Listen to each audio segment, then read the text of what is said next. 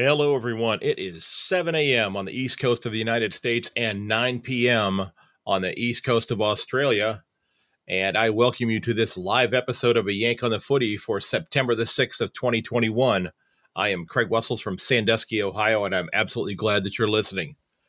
It's been about a month since I've done my last live episode. We've gone back to start up the school year here, and with the way the schedule works out for me right now, it's not real easy for me to do a live episode where it's coming in the evenings in Australia. I think I tried to do one that was a morning episode there the last time I went about doing this, but we're on a national holiday here, with it being Labor Day, celebrating the labor force of the country, and they give us the day off today. So we've got that going for us.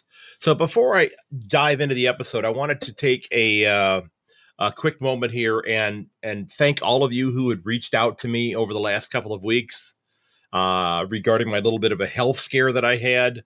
For those of you that may not know, and maybe you just don't quite frankly care at all, I did have a little bit of a health scare where my blood pressure, and I kind of suspected that this was the case, was extraordinarily high. And turns out not as high as maybe it could have been. But I'm now taking some blood pressure medication, kind of a low dose one of those, and the BP is looking pretty good right now. I checked it this morning, and it was 134/76, so I think that might be about as chill and as relaxed I can get as far as my blood pressure goes. So I appreciate all of you who had reached out. This is kind of a long road for me to get myself healthy again. I had done it once before and kind of fell off the tracks, and looking to head back that direction again. So we shall see what happens. So I do want to go ahead and jump into the club of the round, and they are the Mount Lofty Devils, and they are a club that is in the Adelaide area. They play out of the town of Heathfield, and they've got 4 senior teams as well as 13 junior teams, and they play in the Hills Football League and the South Australian Women's Football League and the SAFL as well. And a couple of weeks ago, they had the great fortune of having one of their players drafted by the Adelaide Crows, and that was Zoe Prowse. So congratulations to the Devils for Zoe's new gig with the Crows. So I wanted to talk a little bit about what transpired over the last round here in the semifinals, and then jump into a little bit of what's going to be going on in the prelims here. And before I do that, or while I'm doing that, I do have someone that I wanted to bring on today, somebody who I get the chance to talk to quite frequently on here, who has some fantastic insight about the game. So I'm going to go ahead and send a quick invite over here to Harper, and Harper Pestinger from the Where Do We Begin podcast. Talked to him a little bit earlier today. He wanted to hop on, and he's going to do that here in just a moment. I did send him the invite so he can do that. If you're listening and you want to hop on as well, send me your email in the message board that's up on the screen, and we'll go ahead and get you on there.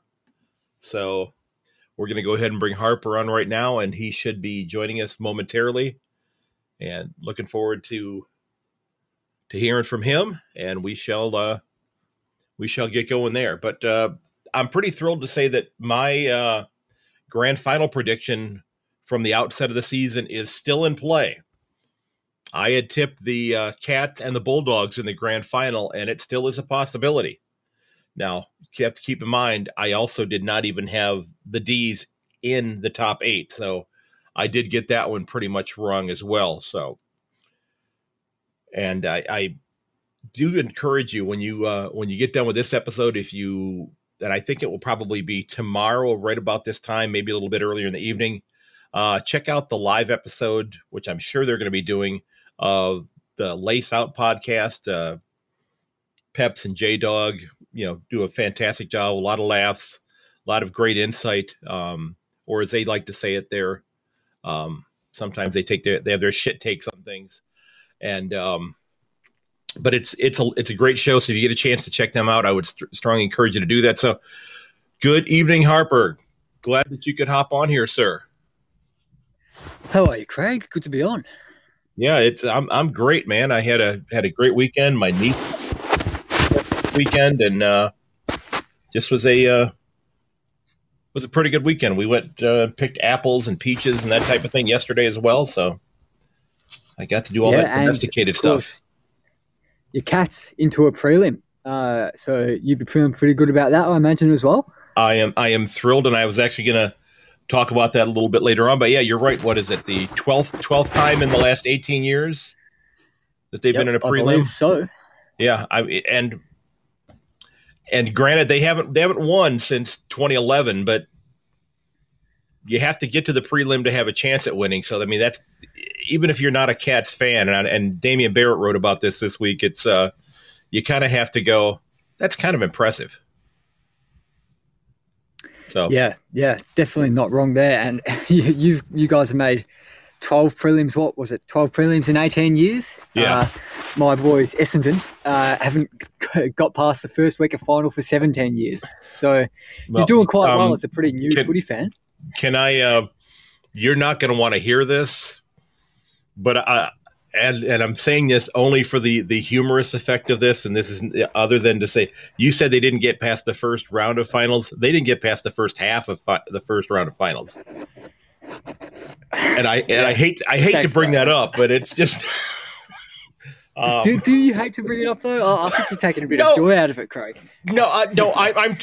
I'm taking joy out of the fact that it was kind of a funny line. I am not taking joy of saying that for the extent of it being something where it's gonna hurt you physically or that's all right, mate. I thought it was a funny line. Yeah,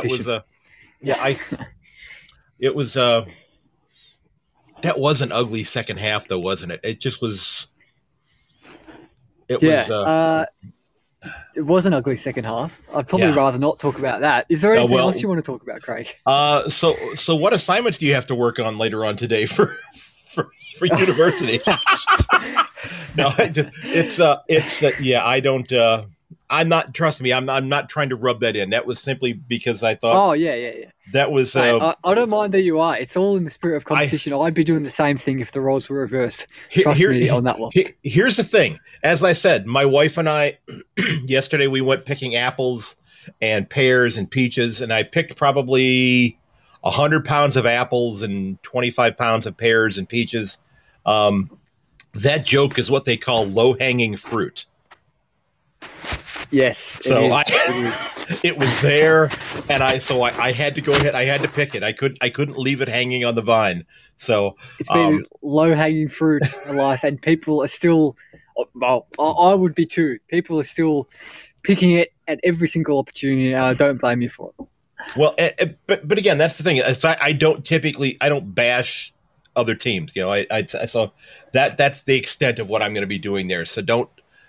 I don't have anything else written down where, let's see, how can I make Essendon supporters mad? Did you have that one written down, Craig? No, I did not have that written down. That popped into my head. When you said that they couldn't get past the first round, I'm thinking to myself, they couldn't even get past halftime.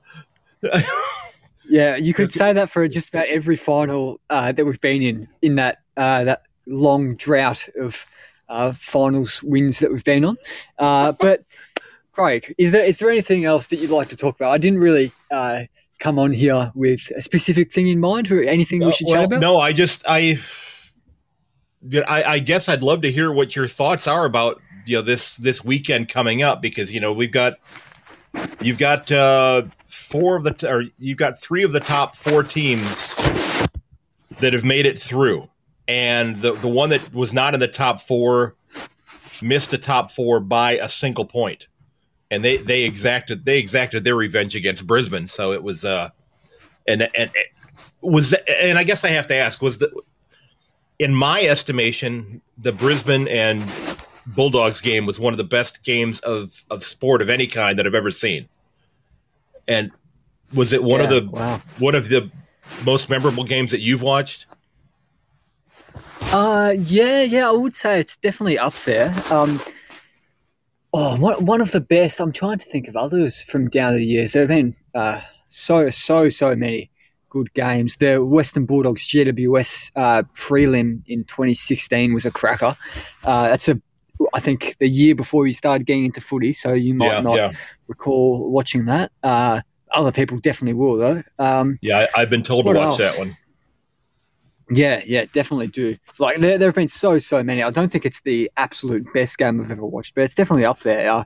I'm having a bit of a mind blank at the moment for other good ones, but it was a great game. Did you think it was going to extra time with a minute to go? I did, honestly. I was really, in a way, I was wanting to see that happen because I had never seen that happen before. I was very interested in seeing how the AFL will actually, and I know that they put the time on the clock, but I've never actually seen it come to fruition. So it kind of would have been interesting to see the process for that before they got themselves a winner, because I'm not exactly positive on how that works. Yeah, well, I think in 2017, actually, there was another extra time game in the finals. It was an elimination final between West Coast and Port Adelaide. And I think Luke Shuey kicked a goal. I'm not sure if it was after the siren, but it was very close to the end of extra time. So that was an amazing game, that one. That's another one that's definitely up there with the best games I've seen. But it was a bit of an interesting one this weekend. Through the finals, we've been doing live on all the Where Do We Begin social pages. And not Lockie, but another friend and I have been doing like live shows straight after the game. People do their questions, comments. We've been doing analysis, and I tell you what, we like kind of write down our agenda and what our angle is going to be on it, and we go live as soon as the siren sounds. And we were scrambling to get our agenda and our angle sorted at the end of that Brisbane Bulldogs game because it was toing and froing so much, and you really didn't know what the result was going to be, even with 20 seconds to go. Yeah, it was amazing, and it was, and I think we saw. Well, he came up on the losing side. I think we saw the emergence of the face of the next great small forward, with Charlie Cameron, officially stepping out from behind his mentor, I guess you could say, having played for a few years with Eddie Betts, I think he's going to be stepping into that role as that charismatic. Do you think it was that game that did it, or? Well, I mean, he's been that way before, but it just was. It's he's had some fantastic games before, but in that setting, doing it in a elimination or in a semifinal, it was kind of a really big stage to do it on. Of course, if they win and they would have done it in a grand final, then that would have been even better. But you're right. But I think he definitely has had bigger impacts as big impacts in big games. I think he kicked 3 goals against Richmond in the qualifying final last year as well. Mm-hmm. But I think this he was one of Brisbane's best. I would maybe have him as the kind of 4th or 5th best player for Brisbane. He kicked all 3 of his goals in the first quarter, and I think do you agree with me when I say he went a bit quiet for the last 3 quarters? Oh, absolutely, yeah, because he only had 13 disposals for the entire game. I mean, he didn't touch the ball a lot. Yeah, well, not many small forwards do touch the ball a lot. That's true. He didn't get a goal for the last three quarters, which is not something you want from one of your most important forwards in a massive game like that. Yeah. Yeah, it was, yeah. But I guess maybe I'm looking at it from like the showmanship, if you will, because it's, that's one of the things, that I think Eddie Betts is going to be most remembered for, was just, how he, he was, while he was out there playing, he was putting on a show for the fans as well. And he was always, he always seemed to be engaging with the fans more so than, maybe some of the other players did. Yeah, definitely. And I wonder. You asked me, sorry, you go. No, I was going to say, no, you go ahead because I have a kind of a follow up of the different player than in the same situation. Oh, I was going to ask, kind of bounce a question back to you that you asked me before, but you go first. Well, I was going to say, yeah, looking at somebody who was kind of, engaging in, and I wouldn't say it's not taunting, but it was kind of just especially, when Bailey Smith kicked that goal late. And was he absolutely was during the broadcast they were talking about him having ice water in his veins, if I'm not mistaken. Is what they were saying that little action was that. There. Was he doing that, or was? Yeah, that's what he was doing. He was imitating a bit of an American sports celebration. Apparently, some people are a bit pissed off at him about that, and I think lots of non-Dogs fans aren't a huge fan of him because he's kind of come from this elite private school. And I think the big reason is he's got about 200,000 Instagram followers, just a few less than you. And he has all the teenage girls absolutely frothing over him, I'll tell you that. Like, he's very popular with kind of 15-year-old girls. Well, I don't know about the 15-year-olds, but he's what, I think 20 or 21. Yeah. So it's that stands to reason that's going to be the case, But I was wondering, did the Ministry of Health actually talk to him and try to get him to advocate for people to get their vaccines? I didn't know if that's what was going on there or not. Well, if that was, I don't know. It just kind of an interesting take. Yeah. You asked me some of my best games that I've seen. I'll bounce it back to you. So this is one of your favorites. What are some other ones of your favorites? Of footy. Yeah. Of footy, this might have been the best game of footy I've seen.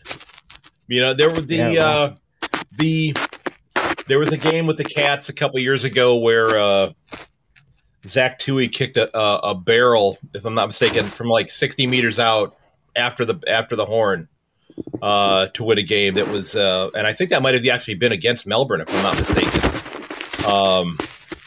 That was pretty impressive. It's it comes off sounding bad, like it's a bit of a.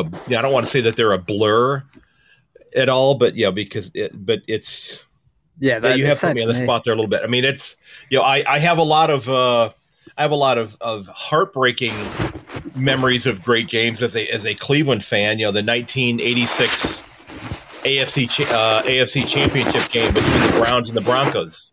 That the Broncos went 98 yards in just about 2 minutes to send the game to overtime and then win the game in overtime, or the Indians losing game 7 of the 2016, I think it was, World Series, where they needed to win 4 out of the 7 games. They were up 3-1 and came back and just missed it by just a hair.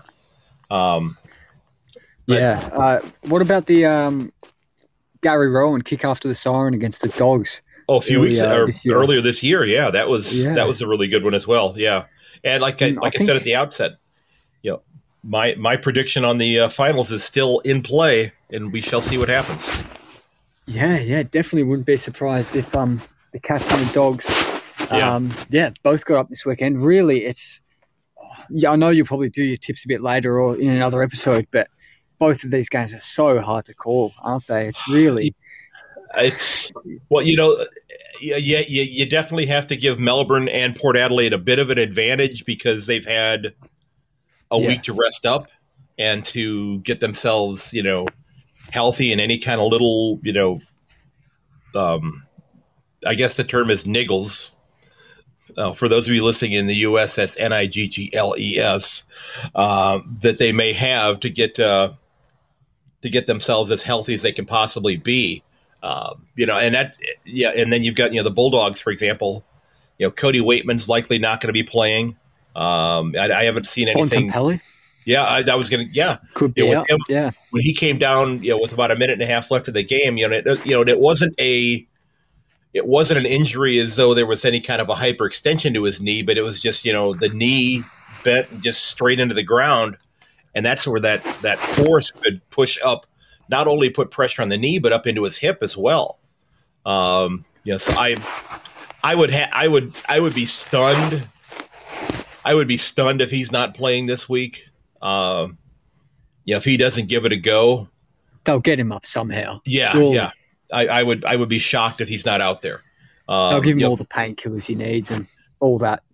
It's their biggest game in 5 years, so yeah, they'll be doing anything to get him up for it. But Craig, I think we've got Melbourne, Port, the Dogs, and the Cats in the prelim. I think it's pretty fair to say that the Cats are the team that absolutely no one, other than Cats fans, of course, wants to win the flag. I think lots of people wouldn't mind the D's or the Port or the Dogs winning it.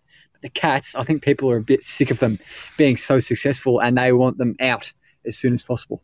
Well, that's – but – and you're probably right on that. But it's because the D's, as much as it – they've kind of had that little bit of a lovable loser kind of thing because they haven't won in many years, since 1964, which I've got my copy of the book that Tony Davis sent to me, the Last Hurrah, about their premiership there. That's sitting right next to me here. And Port, I don't recall the last time Port Adelaide won. 2004. Okay. I mean, so that's not that much. And then the Bulldogs in 2016. I mean, the Bulldogs have won it more recently than the Cats. Yeah, but the Bulldogs are a very different situation to the Cats, I think. The Cats have been true. Like perennially up in those last few weeks of finals almost every year for the last 15 years or so. I think they've missed the finals once under Chris Scott. And he's been there since 2011. But the Dogs, they came from nowhere to win the 2016 flag. They didn't make finals for the next 2 years, and they haven't even won a final since 2016. I think they're still very lovable, and they're from the they're kind of battlers, you know what that word means. A bit of an Aussie word, but I think all the teams, bar the Cats, are pretty lovable, pretty likable. But the Cats, I think people are a bit sick of. Maybe if people are tuning into this, they can let me know if they agree or disagree in the chat here. Be interested to know. Yeah, I think you're probably right because that's a club that has had a lot of success. I mean, and again, they haven't won the premiership in a decade, but they've been on the precipice. Almost every year that they've been in the Final Four. And they've been playing the prelim. No one compares to that. And I guess as I said at the outset, you have to kind of applaud that because they've been able to put themselves into that position. But is there a point in time, and this is something that'll definitely get talked about here starting in the next 3 weeks as the season winds down, unfortunately. That they do have one of the older lists, but and I know they kind of get joked at as being senior citizens, if you will. But I looked at there's one other club that's almost on par with them, and that's West Coast is that way. Yeah, West Coast is almost as old. List. Yeah. in terms of the people at the top end of their list, tend to be the ones that are that they're most reliant upon. Tend to be a lot of their most seasoned veterans as well. So what do you think of their takes? They've been really coming around every year around this time, people for calling for maybe not Chris Scott's head, but people saying Chris Scott should be under a lot more pressure than he is because of that apparently that poor finals record for the Cats. Yeah, well, in terms of actually winning the premiership, and that's there are quite a few people in like the Cats discussion boards online who think that he should be sacked because he hasn't won the premiership. But then there are probably an equal number that say, you know what, he keeps getting us to that point, and you know something has happened. The breaks here or there have occurred that have prevented them from winning a game. That there was this injury or this player had a monster game against them, or some unanticipated something or another happened that prevented them from winning. Dusty Martin remembers, at halftime that he's Dusty Martin last year in the grand final and comes out and just blitzes them for 40 minutes. What do you think of yourself? I think he's been pretty darn successful. I mean, if he's not there, and again, I don't know enough about all of the people who are kind of senior coaches in waiting. I know that people talk about I think it's Matthew Scarlett, who's kind of their defensive specialist coach, if I'm not mistaken. They talk about him possibly being a future Cats senior coach, but if he's not interested in it, and Carlton can't find a senior coach, who are the Cats going to find? Yeah, who could do a better job? Yeah, it's no team has been making finals as regularly, making the kind of latter stages of finals as well as regularly as the Cats. It's phenomenal, and I think no other coach, hardly any other coach, could have done what Chris Scott's done in his decade at the club. It's not like he had a super young list to work with in 2011. There's probably, I guess, that there are about 4 or 5 players left over from that last premiership at the club still now. And he's managed to recruit well and use the kind of pulling power of the area and the success of the club, and manage the list really well, manage injuries pretty well, because Cats don't too often have like a major injury crisis.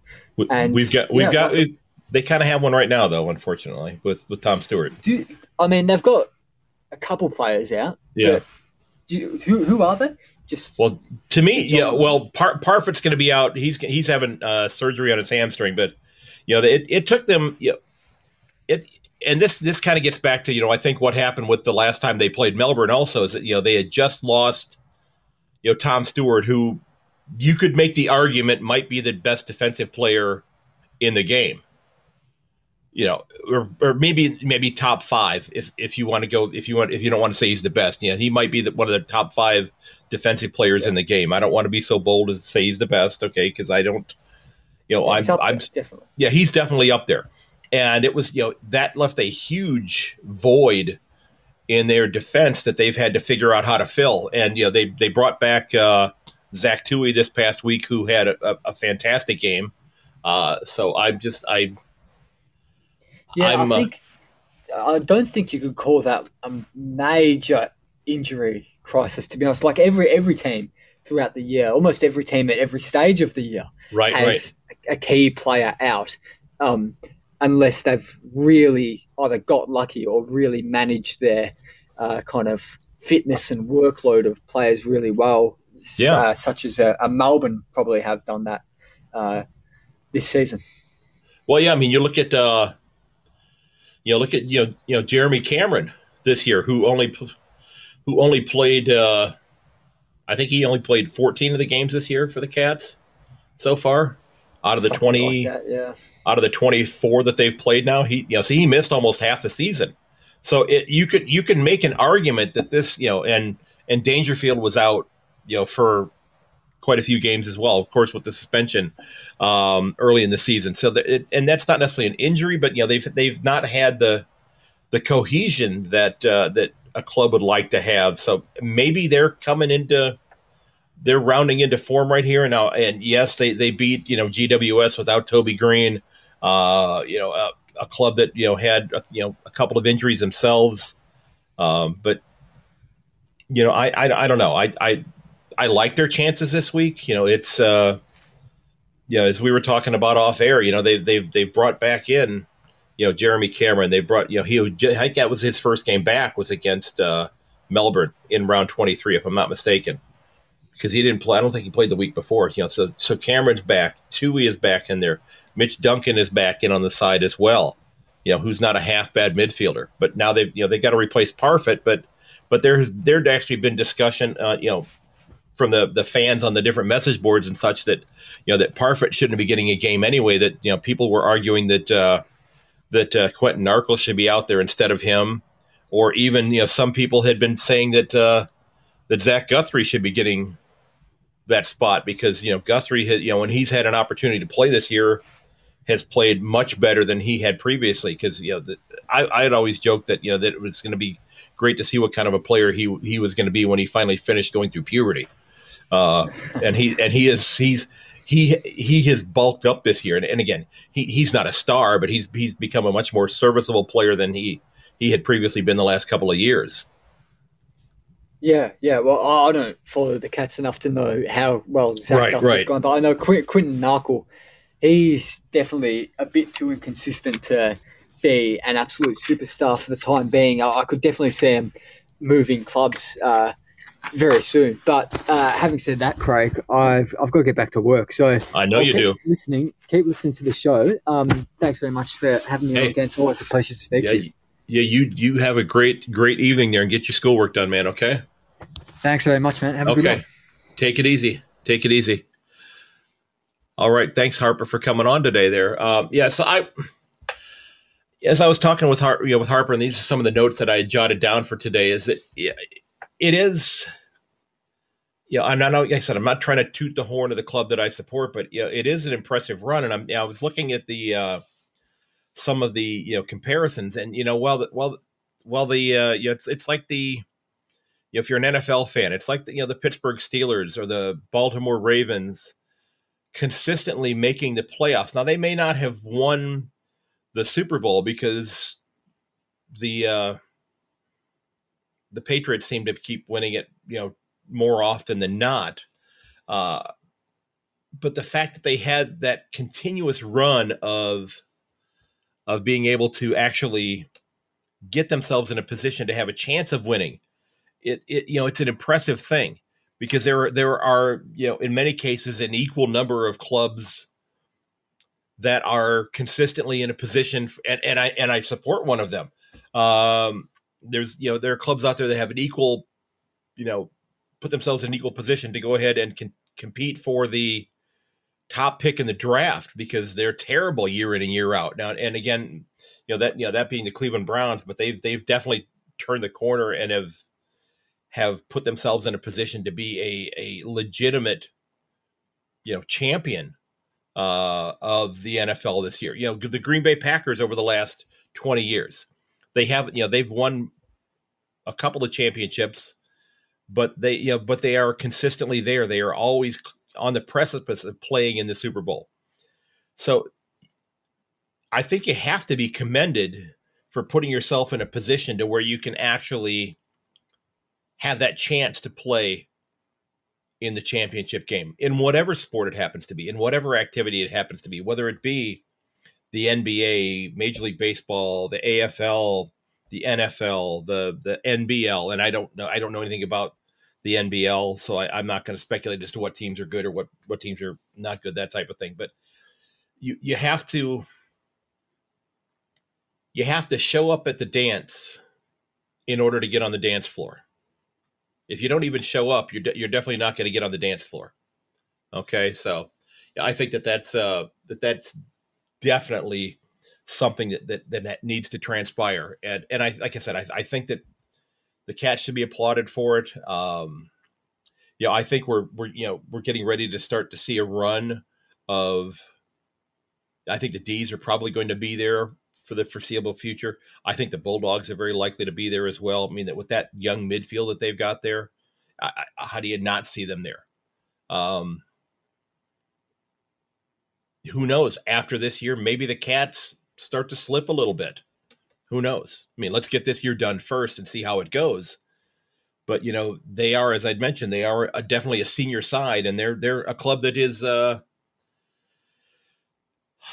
definitely geared to win right now. And again, the articles coming out in the last couple of days where, you know, Tom Hawkins is saying, you know, I have no intent of stepping down. Yeah, I'm 33, but I'm enjoying the game. I'm having a hell of a lot of fun playing it. I'm not going anywhere. You know, so I guess that would probably be a good thing for the Cats as long as he can keep performing at the level that he is.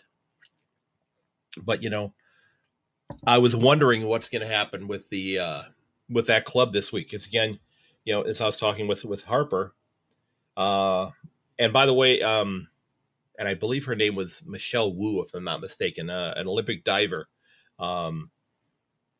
Harper's show, Where Do We Begin, just published a new interview with her. I believe that was her name, Michelle Wu, the Australian diver who's been to several Olympics. Melissa, I'm sorry, not Michelle, Melissa Wu.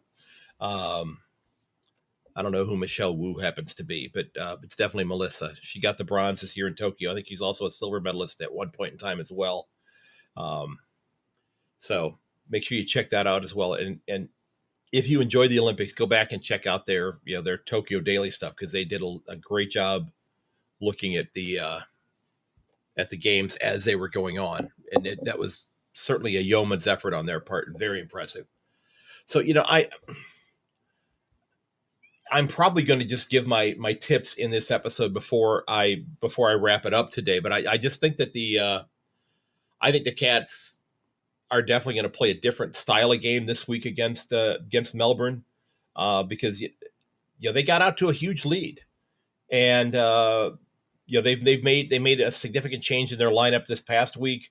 They brought Radigalia in to replace, ostensibly to replace Luke Dahlhouse, who, you know, was always good for, you know, a handful of tackles each game, but when you went and looked at the stat sheet afterwards, you were wondering what else did he actually do during the course of the game.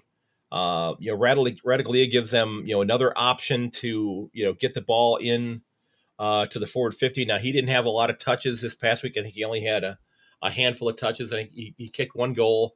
You know, so not exactly a huge contribution, but certainly somebody who could take the pressure off of Jeremy Cameron, Gary Rohan, Tom Hawkins, and hopefully give them an opportunity to find the scoreboard from different angles or different avenues. You know, again, you know, Brandon Parfitt, who'd had a solid season this year, is going to have to be replaced. The Bulldogs, as we were talking about there, are likely to have to find a replacement this week for Cody Weightman. But it's just he's just a fun player to watch. I mean, I watch the Bulldogs play, and I just, is there a player that looks like they're having more fun playing the game than Cody Weightman does? He just looks like he's happy to be. I mean, and granted, he plays hard, and he's not a big guy at all. But is there a guy that looks like they're having more fun playing the game than him, while still doing a pretty decent job of playing the game? It's just kind of an interesting look at how he, you know, how he approaches the game, and and maybe he just, you know, helps to, you know, relax some of his teammates while he's out there. Now, it's like I said, I wonder, you know, what's going to happen with Bontempelli. You know, they're going to get him ready to go. They'll get him strapped up, whatever they need to do. He's going to be out there. You know, he may not feel his leg during the course of the game, but I'm sure he's going to go out there and, you know, it's, yeah. Harper just posted on here that Weightman's a great player, but it's destined to be highly disliked. And you know, in a way that's sad, because, you know, and I guess it's definitely being disliked by fans of the opposition, because if he's going out there and he's beating you, and you know, he's putting losses up on your spot on the ladder, you certainly don't want to watch him having a good time doing it. You're just like, you know, oh, quit smiling. You're already kicking our ass. Just knock it off. It's, yeah. So I that's a great point. You know that. That he's gonna be somebody who is likely to become a villain for other clubs, but he's going to certainly be beholden to and be loved by Bulldog supporters because of that that infectious smile and the happy way that he carries himself out there. I think that's going to definitely benefit him, you know, going forward with Bulldog supporters, but not so much with the opposition. Yeah, and you were talking there about Harper mentioned there he's very crafty at getting free kicks too, and I think in some ways, you wonder is that some of that have to do with just the size of the player and the fact that maybe they get bounced around a little bit more in contests, because like I said, he's not a big guy by any stretch of the imagination. So it's let's see, he is 177 centimeters and only 73 kilograms. So that's about 160 pounds. That's not a big guy at all. So, he's definitely going to be somebody who's going to get bumped and bounced and that type of thing.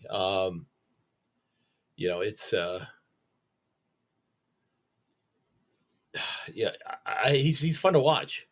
And I just, and every time I watch him out there,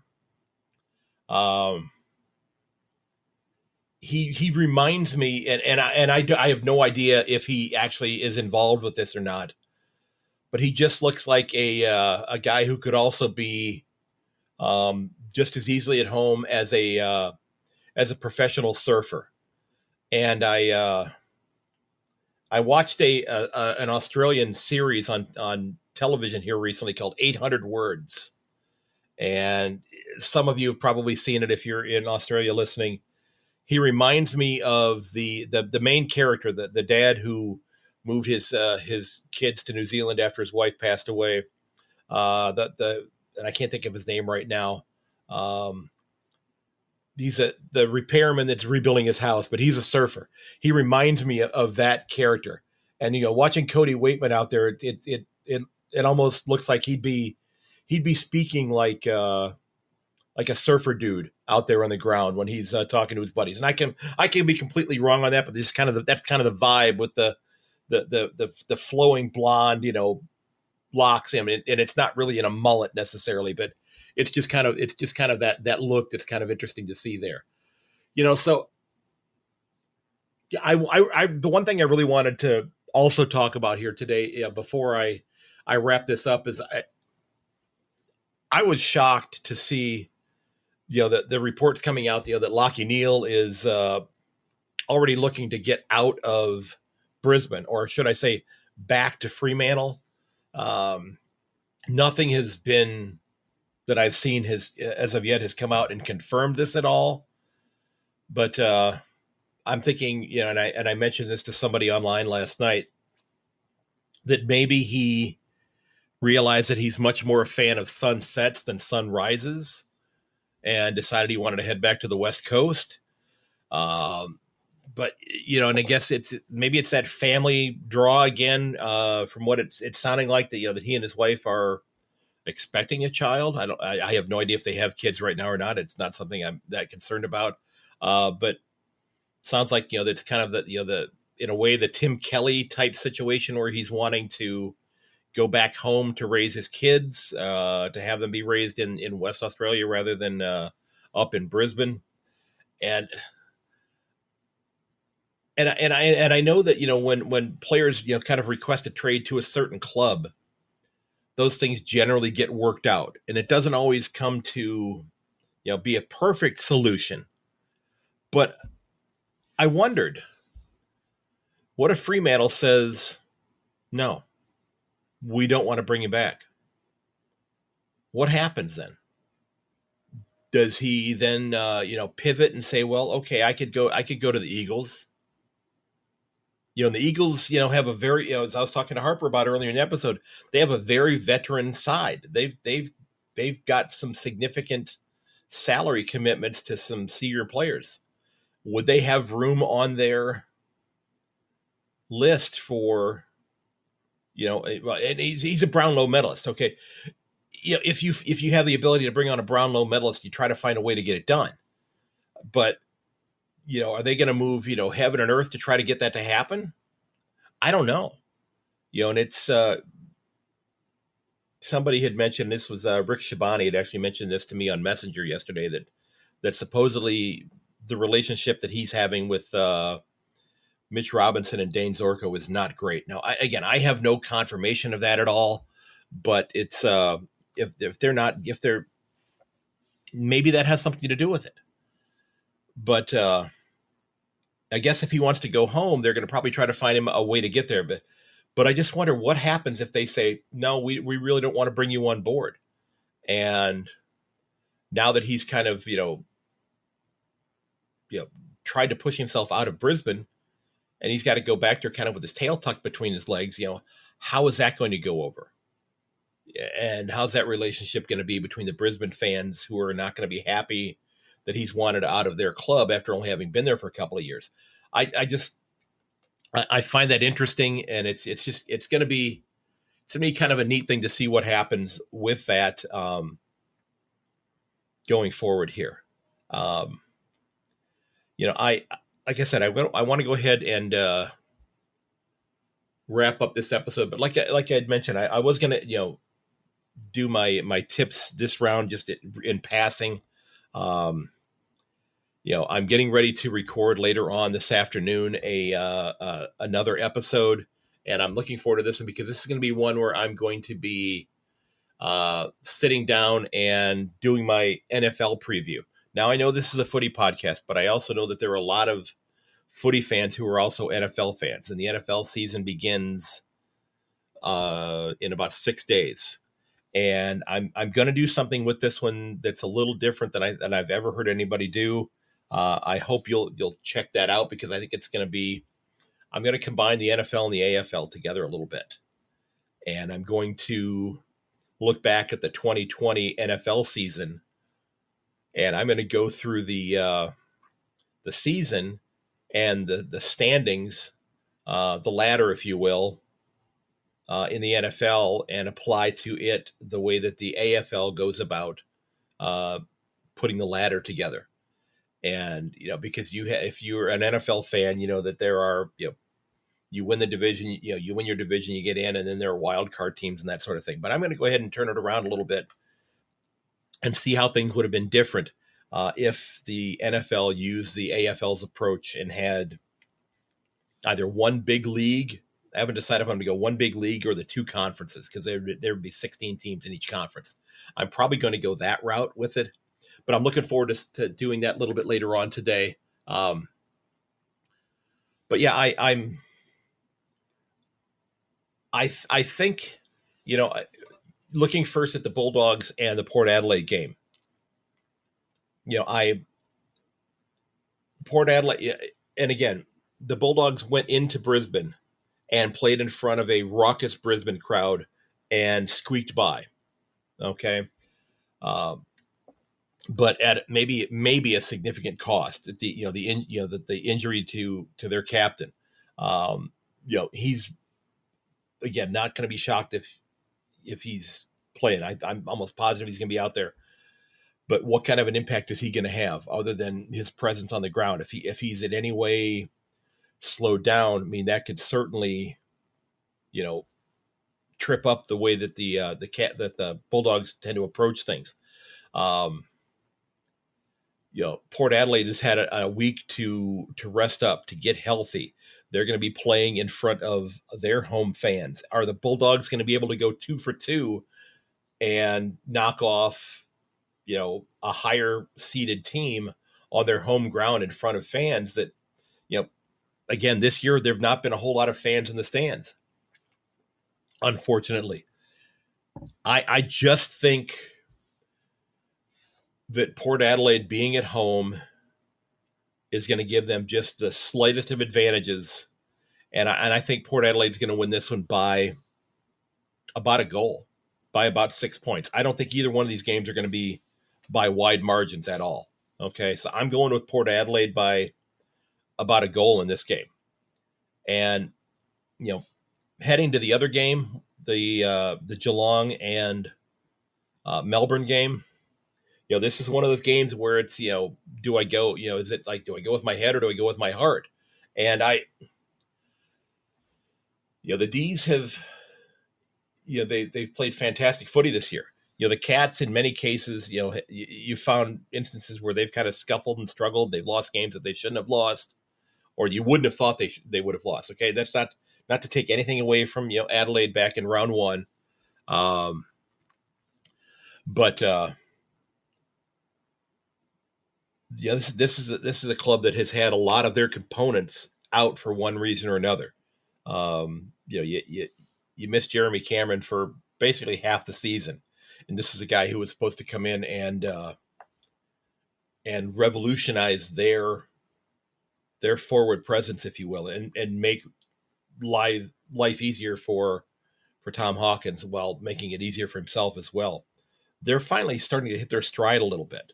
And as I'd mentioned earlier in the episode, you know, the last time these two clubs played, the Cats got out to a 44-point lead, and then they played. And this is one of those things that Harper, you talked about, you know, sacking Chris Scott and all. This is one of those things that some people don't like about him, I think, is that he tends to not stay aggressive once they get out to a lead, you know, because you go back and you watch that game with Melbourne a few weeks ago. They didn't play to win the game. They played to not lose the game. And they kept, you know, giving up ground and allow, and don't take anything away from Melbourne, because they did a hell of a job coming back. But the Cats were not terribly aggressive, you know, offensively in that game. And you know, they lost after, you know, a kick after the siren. You know, could they have possibly put more points up on the scoreboard during the course of that game? Sure. Could they have been more aggressive? Yeah, I think they probably could have. Will they do that again? This, you know, if they get into a big lead again this week, will that happen? I would have to think that they would be a little bit more aggressive and keep pressing the game.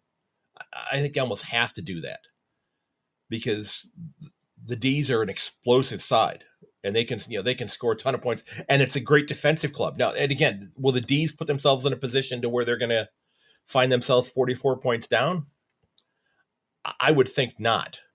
But again, I think this is going to be a really close game, and I'm going to go with my heart on this one, and I'm going to say that the Cats are going to completely flip the script, and I'm going to have you know, the guy who has not had a great reputation of playing finals.